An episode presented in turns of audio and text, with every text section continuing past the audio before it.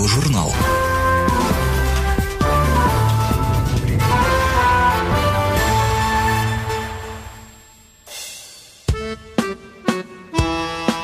В начале 20 века Прагу, тогда провинциальный город Австро-Венгерской империи, называли королевством трактиров.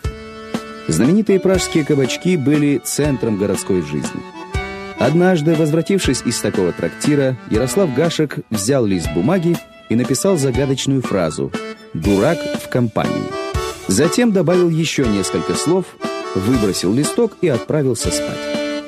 На утро его жена достала эту бумагу из мусорной корзины и сохранила как реликвию. Кроме названия, на листке можно было разобрать единственную фразу.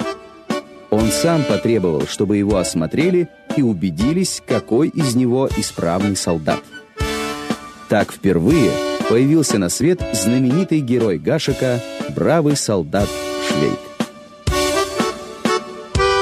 У Ярослава Гашека и его героя Йозефа Швейка – было много общего. Они оба торговали собаками, оба служили в австро-венгерской армии, оба любили шумное веселье пражских трактиров и не хотели убивать других во имя чуждых им идей.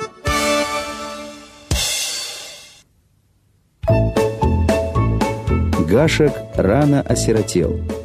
В юности, без гроша в кармане, он объехал всю Австро-Венгрию, сменил множество работ, но нигде не оставался надолго. Веселый фигляр – как называли его приятели, хорошо себя чувствовал в любых компаниях. Он часто говорил, скромность украшает мужчину, но настоящий мужчина украшения не носит. Тоскливое настроение Гашек излечивал с помощью многочисленных шутовских выходок. Как-то раз он инсценировал самоубийство на Карловом мосту и попал в психиатрическую клинику. Его герой Швейк – тоже побывавший в доме скорби, по этому поводу скажет.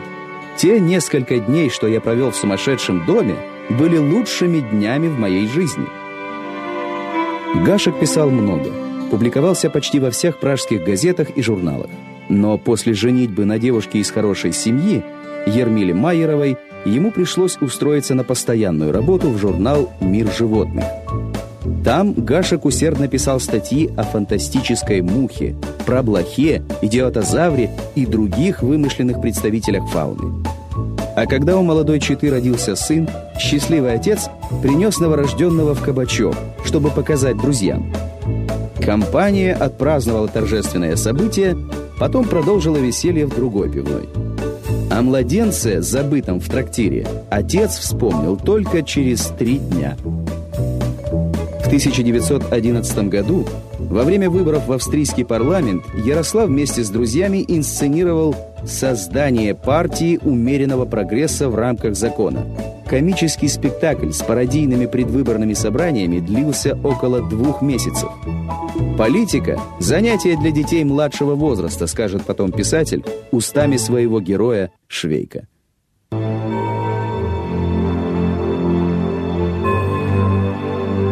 Через год после начала Первой мировой Гашек попал на фронт и собственными глазами увидел все ужасы войны, которые через несколько лет описал в романах о бравом солдате Швейке. Гашек не раз находился на волосок от смерти. Однажды вернулся из ночной разведки с простреленной фуражкой. За храбрость он даже получил серебряную медаль.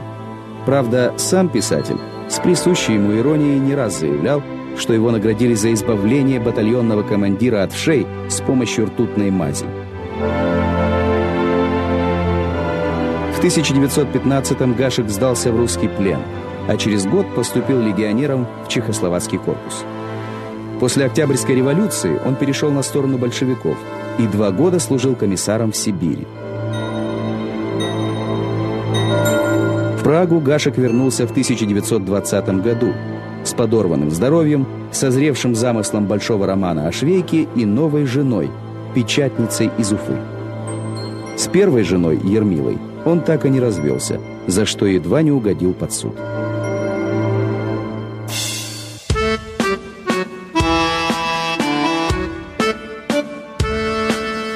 В 1921 году начали печататься главы из романа «Похождение бравого солдата Швейка», Многие герои Гашика поручик Лукаш, кадет Биглер, писарь Ванек были взяты им из своей фронтовой жизни.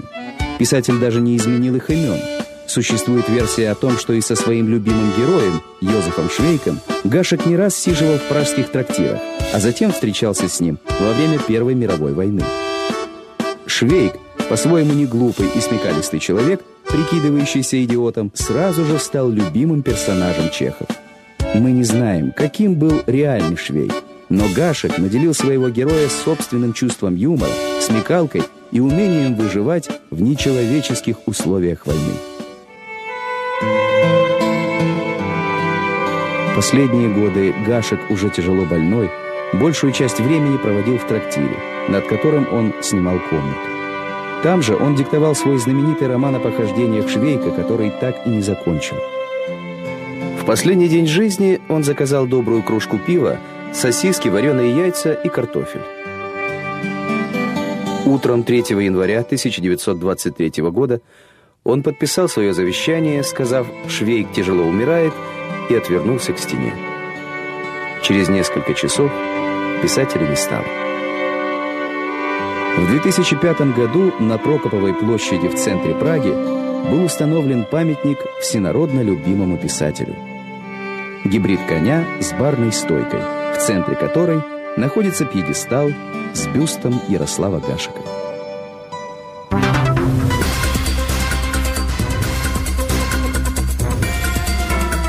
Аудиожурнал.